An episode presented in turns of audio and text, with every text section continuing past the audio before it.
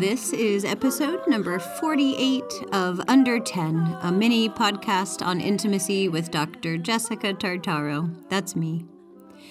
In episode 47, I encouraged you to make sounds when you make love, including through whatever ways you are expressing your sensuality in life. Thank you, everyone who vocalized your enjoyment of that show. This week, I want to share some sweet talk with you. Specifically, I want to talk about pet names and the kind of shorthand communication that can happen in an intimate relationship. I'm going to cover both the benefits as well as the risks of sweet talk.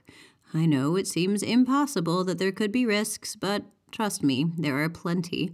I hope you will keep listening to find out. So, maybe you are over there in a long term relationship and it's been years since you dated. Perhaps you are single and not dating, or perhaps you are in a new relationship. Wherever you find yourself on your relationship path, see if you can remember the beginning of your last relationship, which may be the current relationship you are in. The beginning is always wrapped in a filter of honey, the mind altering magic of new relationship energy from this state, you are very likely to see your new partner through an idealized glow. Though you know relatively little about them since you have only newly begun to date, it can be easy to imagine that they are everything you'd long hoped for and dreamed for. It's a beautiful, blissful time. It can be likened to being on a drug. Sleep and food needs can change, symphonies can play everywhere you step, and gravity has a lesser hold on you at the start of a new love affair. I am a big fan of new relationship bliss. It is a balm to the lonely heart and deeply inspiring. It is also, I'm afraid, perilous in a number of ways. In the book of Laughter and Forgetting, which I read years ago in college, Franco Czech author Milan Kundera writes about such risks. He says, Every love relationship rests on an unwritten agreement, unthinkingly concluded by the lovers in the first weeks of their love. They are still in a kind of dream, but at the same time, without knowing it, are drawing up, like uncompromising lawyers, the detailed clauses of their contract. Oh, lovers, be careful in those dangerous first days. Once you've brought breakfast in bed, you'll have to bring it forever, unless you want to be accused of lovelessness and betrayal.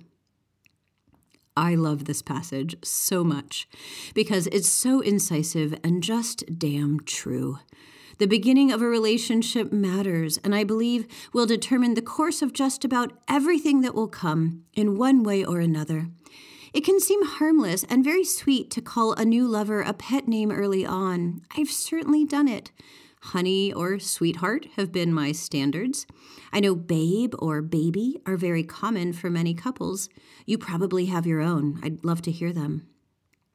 The subtle but very real risk in shifting from calling your lover by their first name to calling them sugar or honey, especially at the beginning, is that you start to relate to an idea more than to a real life, farting, burping, complex, and imperfect human.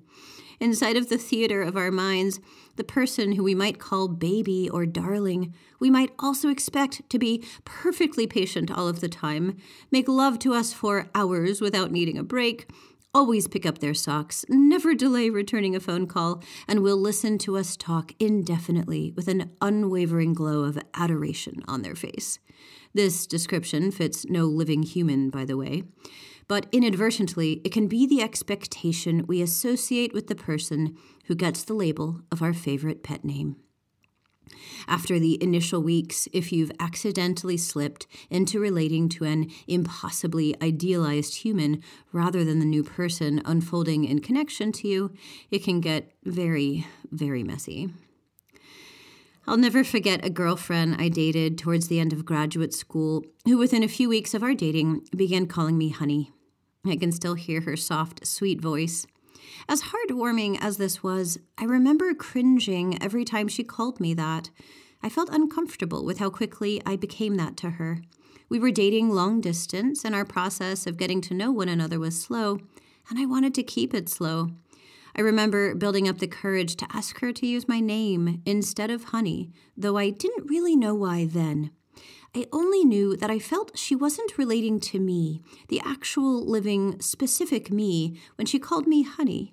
I felt lumped in somehow by that term, like I was now in a role, not necessarily free to embody my specific expression in that moment of dating her.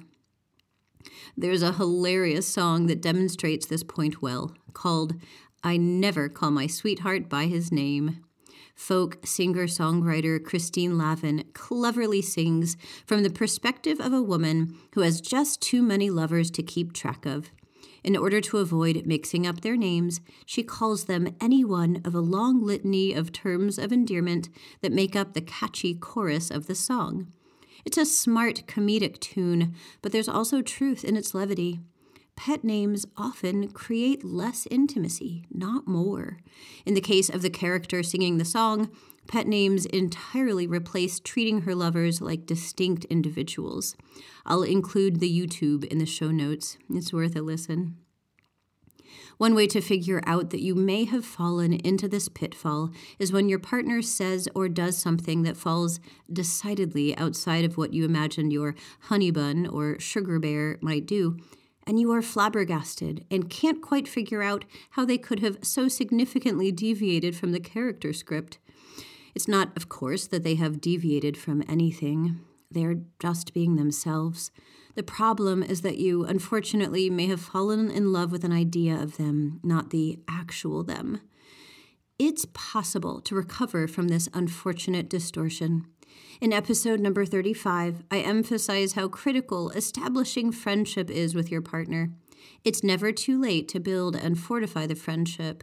It's just a little harder to do when sex, romance, and commitments have already entered into the picture. Nonetheless, getting curious about who your partner is, distinct from your idea of who you believe your partner should be for you, can be a powerful pathway out of the illusion and into the grounded reality of human relating. There is nothing wrong with wishing someone would fulfill your every longing and dream. Ironically, it's when you rush into clutching onto a new relationship that it can slip through your fingers. Despite the force of your longing, and as hard as it can be, when you have the discipline to allow yourself to build trust slowly with a prospective significant other without rushing commitments or sex, is when you truly might create the kind of grounded and healthy relationship that you have hungered for all along. I'll be honest, I call my husband by a variety of pet names, mostly for his ears only. But it was really only after we got married that those terms of endearment took hold. Unlike most of my other relationships, I believe we grew into those names, rather than those names representing shoes that were too big for anyone ever to fill. For this week's homework, if you are in a new or long term relationship, slow down and ask your partner a series of curious questions. For example, ask about when they felt most free as a child. Ask about what feels holy to them. Ask about what makes them scared. Get them to tell you about a recurrent sleeping or waking dream. Improvise according to your curiosity. See if you can listen to hear the person in front of you, not the program you might expect from them. If you are not in a love relationship but are willing to practice with a friend, share the same questions. Cultivating grounded intimacy in friendship is equally important as grounded intimacy in a romantic relationship. Then, for bonus points and a good laugh, listen to the song in the show notes to close your practice. New love is both a power and a responsibility. I hope you will consider slowing down in your path of relating in order to get to know the next new person you fall for, to ensure you have a bedrock of grounded health from which to build the relationship you've always wanted. This is Dr. Jessica Tartaro with Under 10, a mini podcast on intimacy.